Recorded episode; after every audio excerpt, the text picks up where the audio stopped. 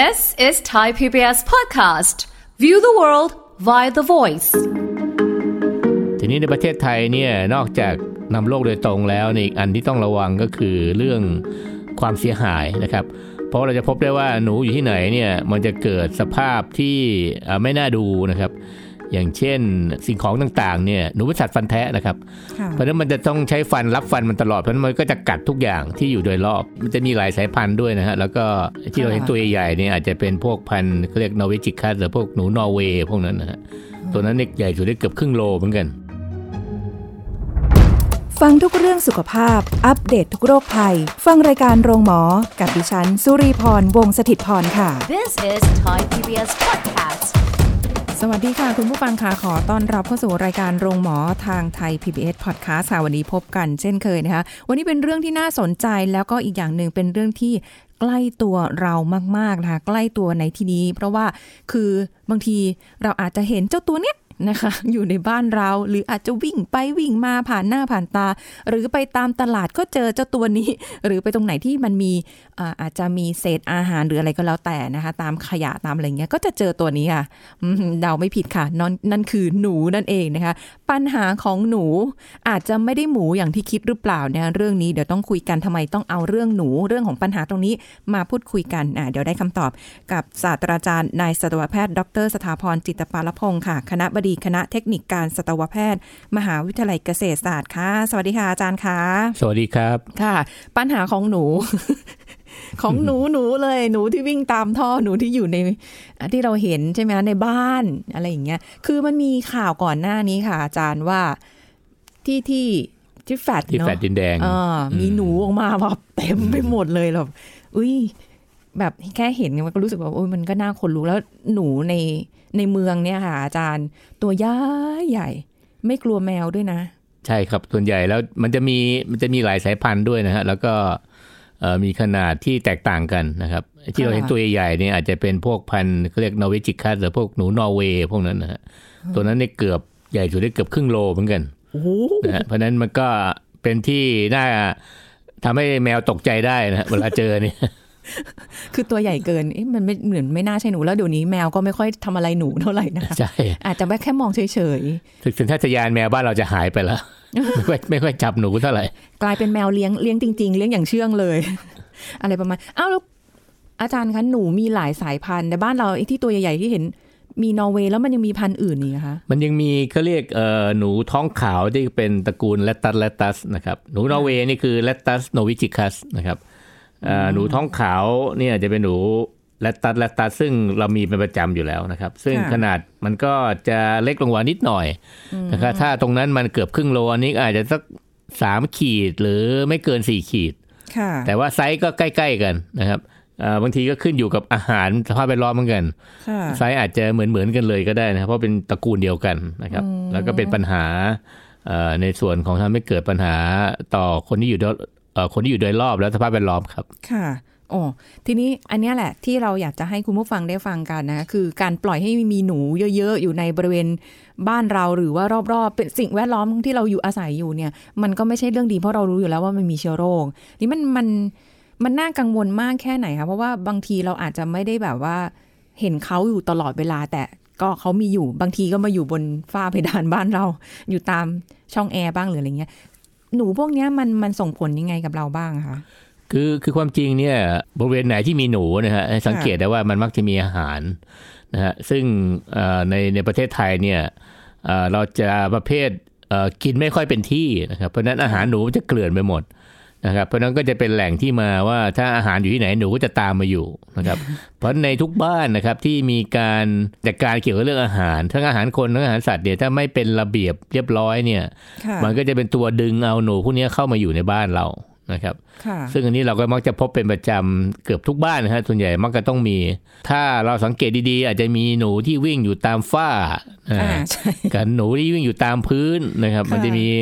ความแตกต่างกันเพราะว่าหนูเนี่ยมันมันมีลักษณะของ habitat หรือสภาพแวดล้อมที่มันต้องการเนี่ยแตกต่างกันนะครับค่ะแต่ที่เอ่อเรากังวลนอกจากเอ่อกังวลโดยตรงก็คือเรื่องโรคนะครับ ที่ที่อาจจะเป็นสาเหตุของเอ่อโรคหลายอย่างอย่างโรคฉี่หนูเอ่อโรคไวรัสอย่างพวกฮันต้าไวรัสนะครับค่ะเอ่อการโรคนี้ไม่ค่อยมีแล้วนะฮะค่อนข้างน้อยแล้วก็ก็หนูก็เคยเป็นปัจจัยหลักของการนำ การโรคที่ระบาดไปทั่วโลกนะครับ ซึ่งอันนั้นก็ทำให้คนตายจำนวนมากนะครับค่ะทีนี้ในประเทศไทยเนี่ยนอกจากนำโรคโดยตรงแล้วในอีกอันที่ต้องระวังก็คือเรื่องความเสียหายนะครับเพราะเราจะพบได้ว่าหนูอยู่ที่ไหนเนี่ยมันจะเกิดสภาพที่เอ่อไม่น่าดูนะครับ อย่างเช่นเอ่อในส่วนของเอ่อ สิ่งของต่างๆเนี่ยหนูเป็นสัตว์ฟันแทะนะครับค่ะเพราะฉะนั้นมันจะต้องใช้ฟันรับฟันมันตลอดเพราะฉะนั้นมันก็จะกัดทุกอย่างที่อยู่โดยรอบนะครับอ๋อใช่กัดเพื่อกินอาหาร กัดเพื่อเอาไปสร้างรังหรือกัดอย่างอื่นๆนะครับที่มันจะต้องจะต้องใช้เพื่อรับฟันนะครับค่ะเพราะฉะนั้นเราก็จะเห็นภาพของเออของมันจะกระจุยกระจายนะครับ อย่างสายไฟเนี่ยเอ่อตามบ้านเนี่ย อันหนึ่งที่ต้องระวังก็คือถ้ามีหนูอยู่เนี่ยมันมีโอกาสที่จะกัดสายไฟทำให้เกิดไฟช็อตได้นะครับ แล้วก็ทำให้เกิดไฟดับได้ในในบางในบางบ้านนะฮะเพราะถ้าค่ะเกิดมีบ้างๆจริง ๆ เนี่ยเอ่อหนูเนี่ยเป็นสัตว์อีกประเภทหนึ่งที่ให้ลูกเร็วนะครับ หนูตัวเมียตัวหนึ่งเนี่ยอาจจะให้ลูกได้ตั้งแต่ 30ถึง50 ตัวนะฮะต่อปีนะครับ ตัวมันแค่นั้นน่ะนะคะ แบกลูกไว้อยู่ในท้องเยอะใช่ครับขนดนั้นลยเพราะว่าครอกหนึ่งเนี่ยอย่างพวก Rattus norvegicus เนี่ยมันให้ลูกได้8ถึง12 ตัว ปีหนึ่ง4ถึง7ครอกนะครับ ถ้าเราดูว่าถ้าเอาสูงสุด 7 ครอกคูณ 12 12 7 84 เกือบร้อยแล้วนะครับ ตัวเดียวเพราะฉะนั้นถ้าเกิด พอ generation ที่สองมันมีอีก84ก็คูณไปอีก84อาจารย์มันแป๊บเดียวมันก็จะกลายเป็นเป็นกองทัพใหญ่นะครับเอออยู่โดยรอบนะครับค่ะเพราะฉะนั้นไม่ต้องสงสัยเลยว่าอย่างที่ดินแดงเนี่ย เนื่องจากสภาพแฟลตเนี่ยอืมมันเป็นสภาพที่เขาสุดโทรมนะครับ แล้วก็มีคนอยู่โดยที่เอ่อมีข้อจำกัดในเรื่องการทำความสะอาดเรื่องการดูแลอ่าสุขและแต่ละคนก็ไม่ค่อยรักษาเรื่องเอ่อ ความเรียบร้อยเกี่ยวกับเรื่องอาหารค่ะเพราะฉะนั้นมันก็เป็นเหมือนกับแหล่งอาหารแหล่งใหญ่ของหนูอยู่แล้วนะครับ เพราะฉะนั้นเนี่ยเอ่อมันคงแก้ค่อนข้างยากนะโดยหลักการ เพราะว่า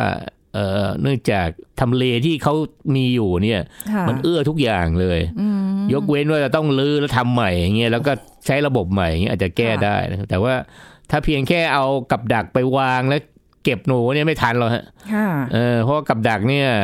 หนึ่งชุดเนี่ยผมว่าได้ถ้าตัวใหญ่ก็อาจจะแค่ตัวเดียวนะครับอืมแต่ถ้าเราคิดว่ามันมีหนูเป็นหลักพันหลักหมื่นเนี่ยมันต้องใช้เวลาเท่าไหร่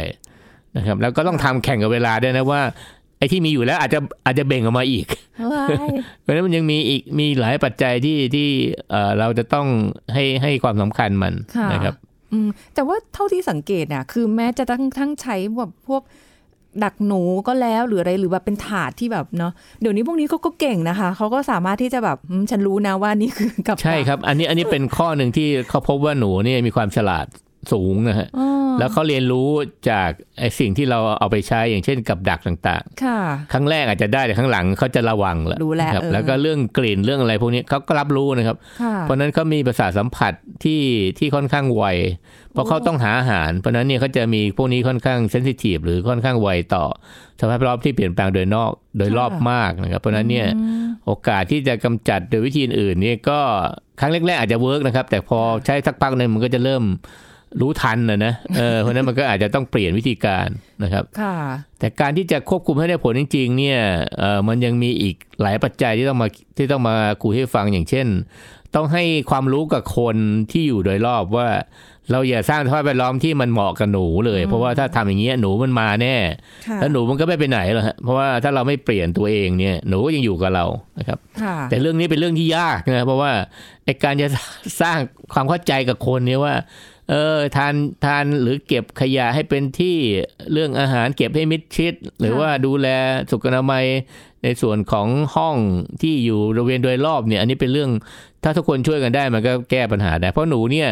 เอ่อถ้าเราเรานั่นมากๆเขาก็ย้ายหนีเหมือนกันนะฮะเอ่อถ้าถ้ามัน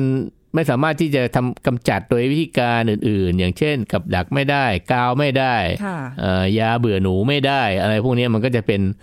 มันเป็นโจทย์ที่เราต้องเอามาพิจารณาร่วมกันว่าจะมีวิธีการอะไรที่จะแก้ปัญหาได้นะครับโอ้โห ดูเป็นเรื่องใหญ่ขึ้นมาเลย อาจารย์เดี๋ยวถามนิดนึงย้อนไปนิดนึงค่ะว่าด้วยความที่มันมีหลายสายพันธุ์มันอยู่ด้วยกันได้เหรอะคะมันไม่ได้แบบแบ่งแยกใช่ไหมว่า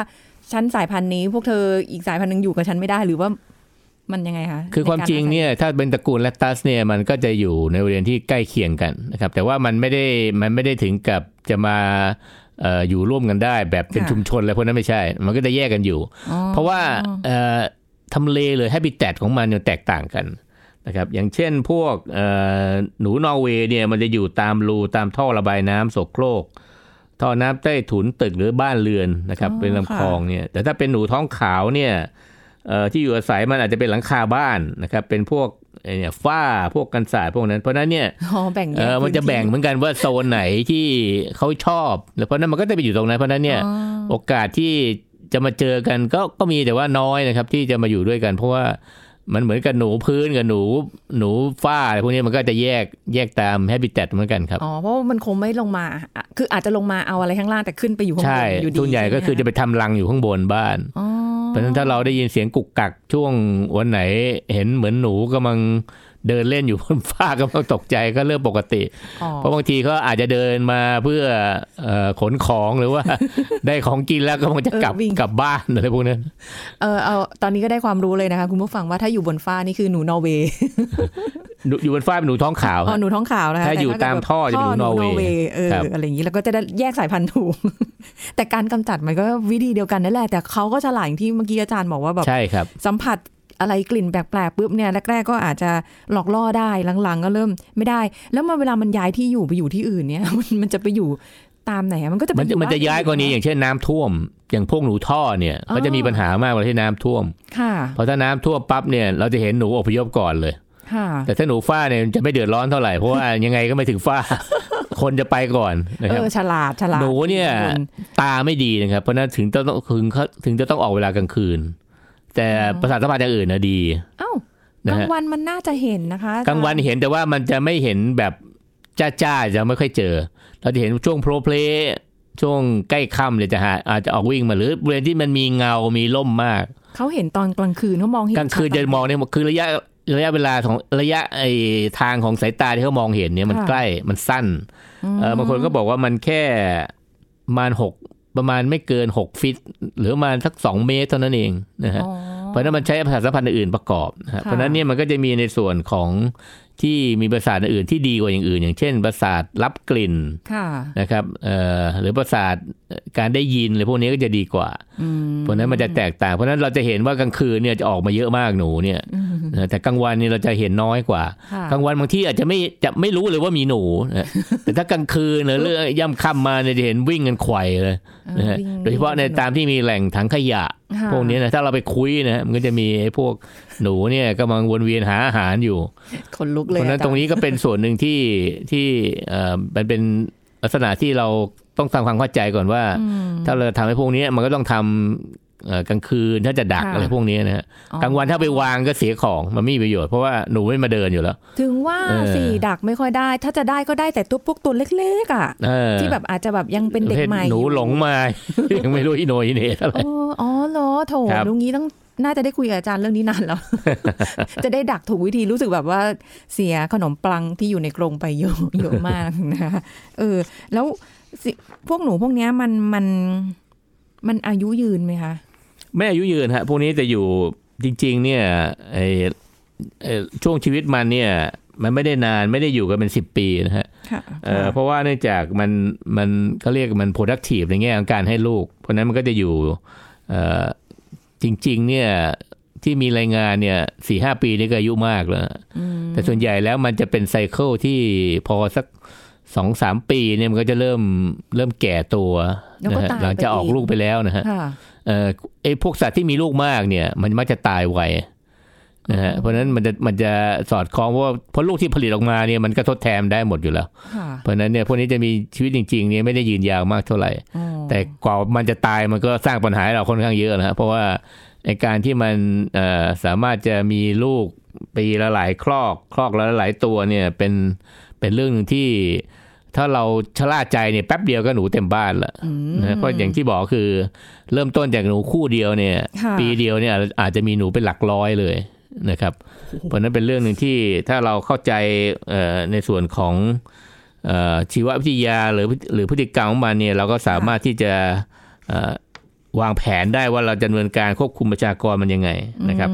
เพราะฉะนั้นมันมีหลายเรื่องที่เราเราจะต้องช่วยกันมาพิจารณานะครับนอกเหนือจาก วิธีการควบคุมแล้วเนี่ยวิธีการดูแลอื่นที่จะมีผลต่อเอ่อสิ่งแวดล้อมนะครับ คนคนเนี่ยถือเป็นสิ่งแวดล้อมของหนูนะฮะเออเพราะว่าเป็นสิ่งแวดล้อมเพราะเป็นสิ่งแวดล้อมที่ให้อาหารได้กับหนูนะฮะส่วนใหญ่อ๋อเพราะเรามีอาหารให้เขาตลอด ใช่ครับค่ะคือจะเป็น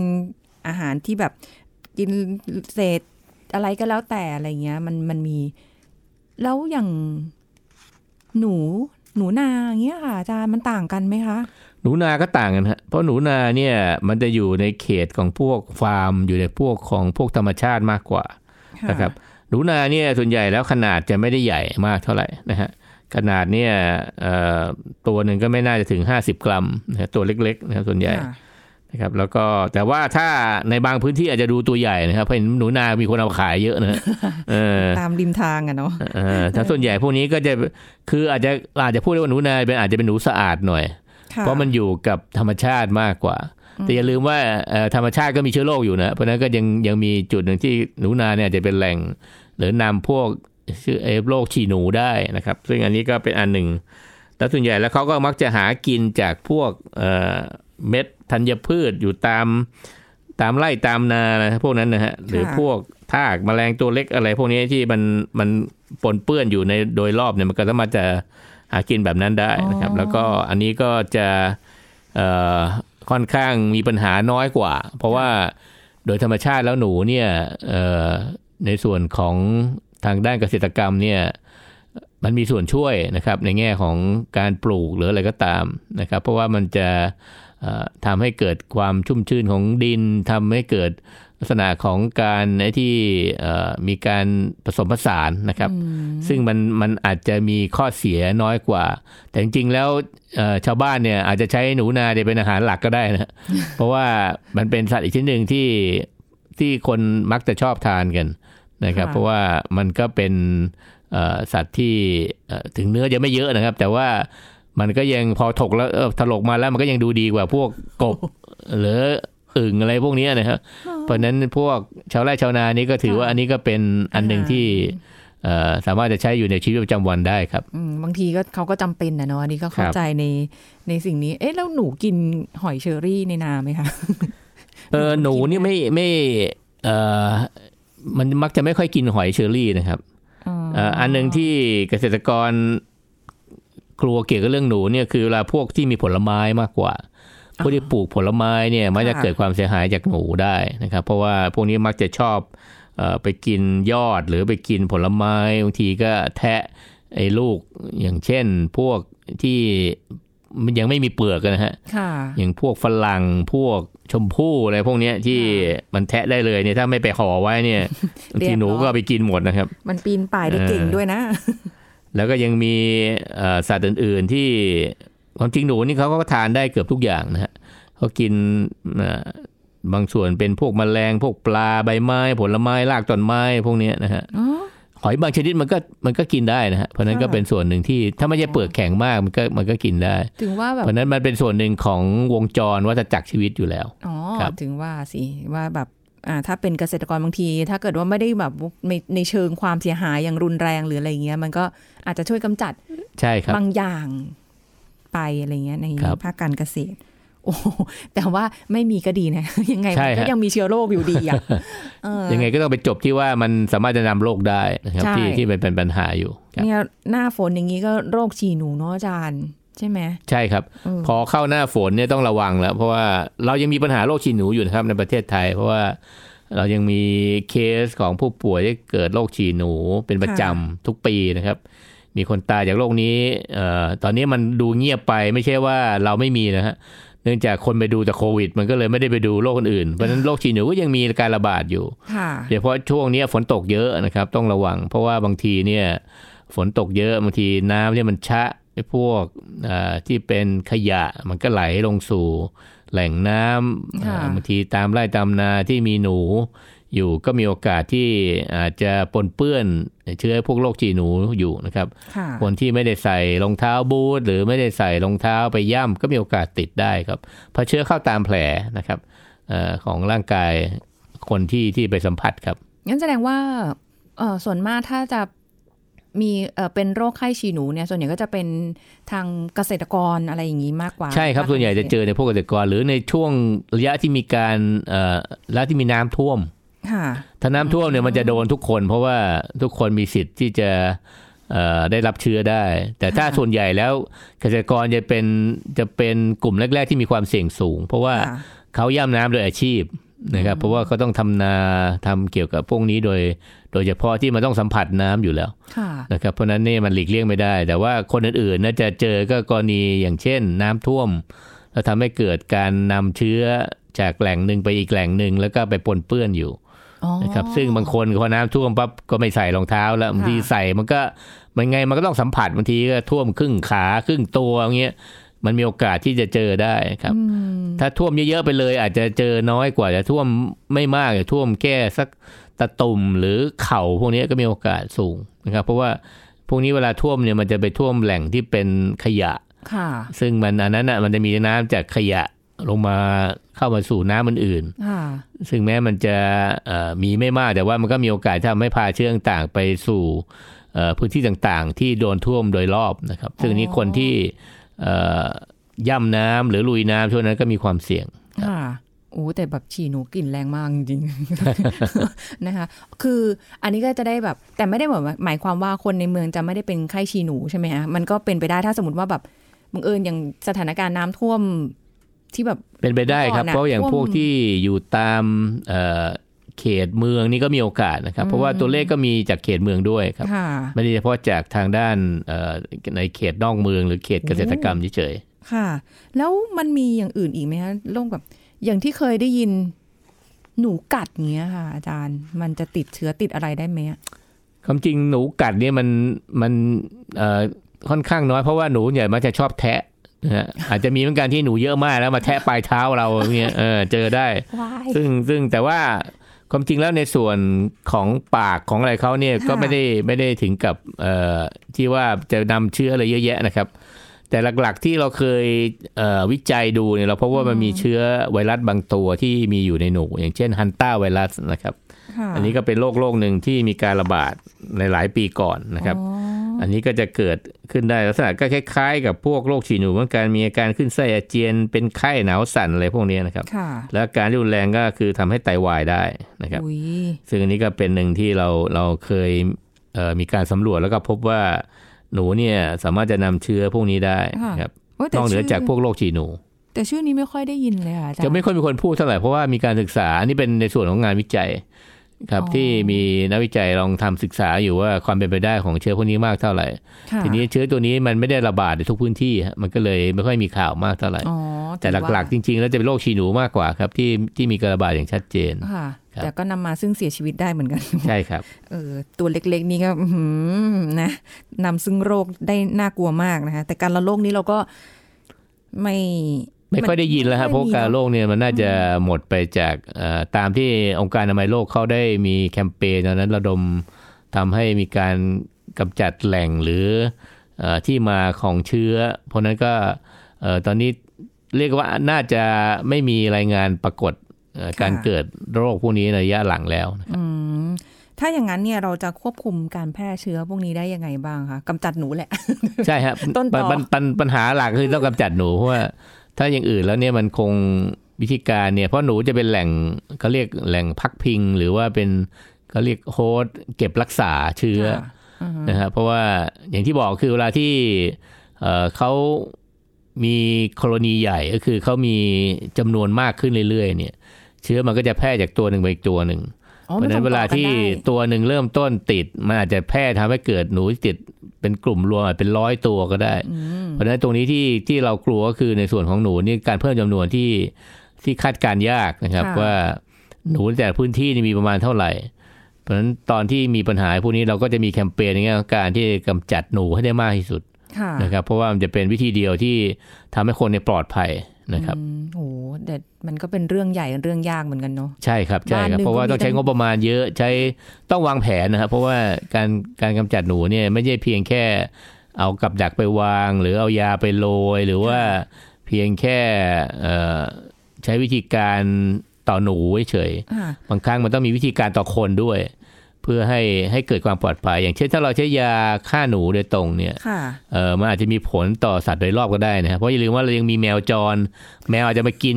ไอ้ตัวนี้ก็ได้เดี๋ยวแมวตายอีกเพราะนั้นก็จะเป็นเรื่องที่ที่ต้องระวังเวลาใช้ เพราะว่าเวลาเราใช้เนี่ย ถ้าเราไม่เข้าใจเนี่ย มันให้อาจจะอาจจะเกิดผลข้างเคียงที่มันมันเกิดปัญหากับเอ่อสภาพแวดล้อมภายนอกนะครับ อย่างเช่น สัตว์ที่อยู่ในสภาพแวดล้อมภายนอกมันมันเป็นสัตว์ปล่อยเยอะในประเทศไทยนะฮะซึ่งเราก็ไม่รู้ว่า เอ่อแทนที่จะฆ่าหนูกลับฆ่าแมวฆ่าหมาแทนเนี่ยอาจจะอาจจะกลายเป็นอีกเรื่องหนึ่งนะครับค่ะเพราะฉะนั้นจะต้องทำความเข้าใจต้องถ้าใช้วิธีการฆ่าหนูโดยตรง ก็ต้องวางแผนว่าจะต้องเก็บสัตว์อื่นที่อยู่ในรอบออกให้หมดก่อน เพื่อให้มันมีผลกระทบต่อหนูโดยตรง ไม่ค่ะไม่เกิดผลข้างเคียงต่อสัตว์อื่น ๆ ที่อยู่โดยรอบอืมนะครับเออเนาะและอีกอันหนึ่งก็คือพวกแหล่งน้ำเลยครับเพราะว่าบางครั้งเนี่ยเอ่อ หนูที่ใช้เนี่ยมันไปตายตามแหล่งน้ำมันก็จะมีผลต่อคนอีกค่ะเพราะฉะนั้นเนี่ยมันก็จะเป็นเรื่องที่ต้องวางแผนเอ่อวิธีการว่าเราจะกำจัดยังไง แล้วก็จะป้องกัน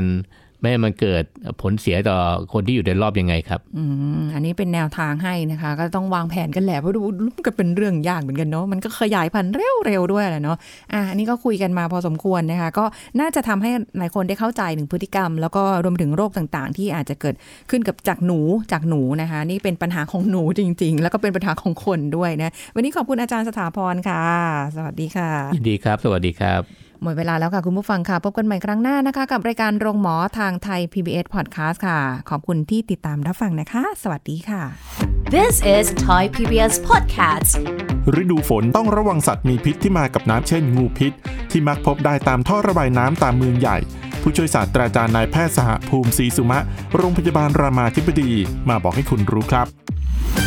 คือจริงๆ ฤดูฝนเนี่ยพอฝนมันตกใช่ไหมครับ บางบางครั้งเนี่ยเขาก็จะ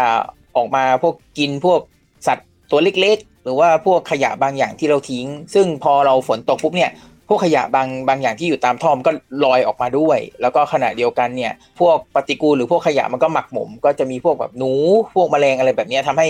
เป็นแหล่งอาหารของเขาเขาก็จะออกมา งูเขาก็จะออกมากินพวกนี้ครับ จริงๆแล้วถ้าถ้านับงูอย่างเดียวเนี่ย ฤดูฝนว่าเหมือนจะเยอะจริง ๆ แต่ว่ามันจะฤดูร้อนจริง ๆ ก็มีเคส แต่ว่าเคสฤดูร้อนจะเกิดจากการที่เราแบบ ออกไปเที่ยว outdoor ไปเที่ยวแบบข้างนอกไปสวนอะไรอย่างเงี้ยครับ ถึงจะโดนค่ะเยอะขึ้นเอออ่าแต่ถ้าเป็นฤดูฝนคือเขาเขาออกมาหากินค่ะกับข้าวเขากับข้าวของเขามันแบบโผล่มาใกล้ตัวเรามากขึ้นคือเอ่ความอรู้ในสึกเมืองนะนี่งูเขียวงูเห่าเนี่ยจะบ่อยฮะ แต่ว่าคือต้องบอกว่าพบได้ทุกถิ่นของของประเทศไทย แม้กระทั่งอย่างอย่างงูเห่าหรืองูเขียวเนี่ยก็มีคนโดนกัดในเขาเรียกว่าอะป้ายรถเมล์อะไรอย่างนี้ก็มีนะครับ แต่จริงๆ บ้านเรานี่ถือว่าเป็นเขตร้อนชื้นนะ งูที่อยู่บ้านเรานี่เขาชอบอากาศแบบนี้อยู่แล้ว พอมีฝนตกมีเอ่อมีหนูมีขยะปุ๊บเนี่ยเขาก็ยิ่งอยากออกมาใหญ่เลย This is Thai PBS Podcast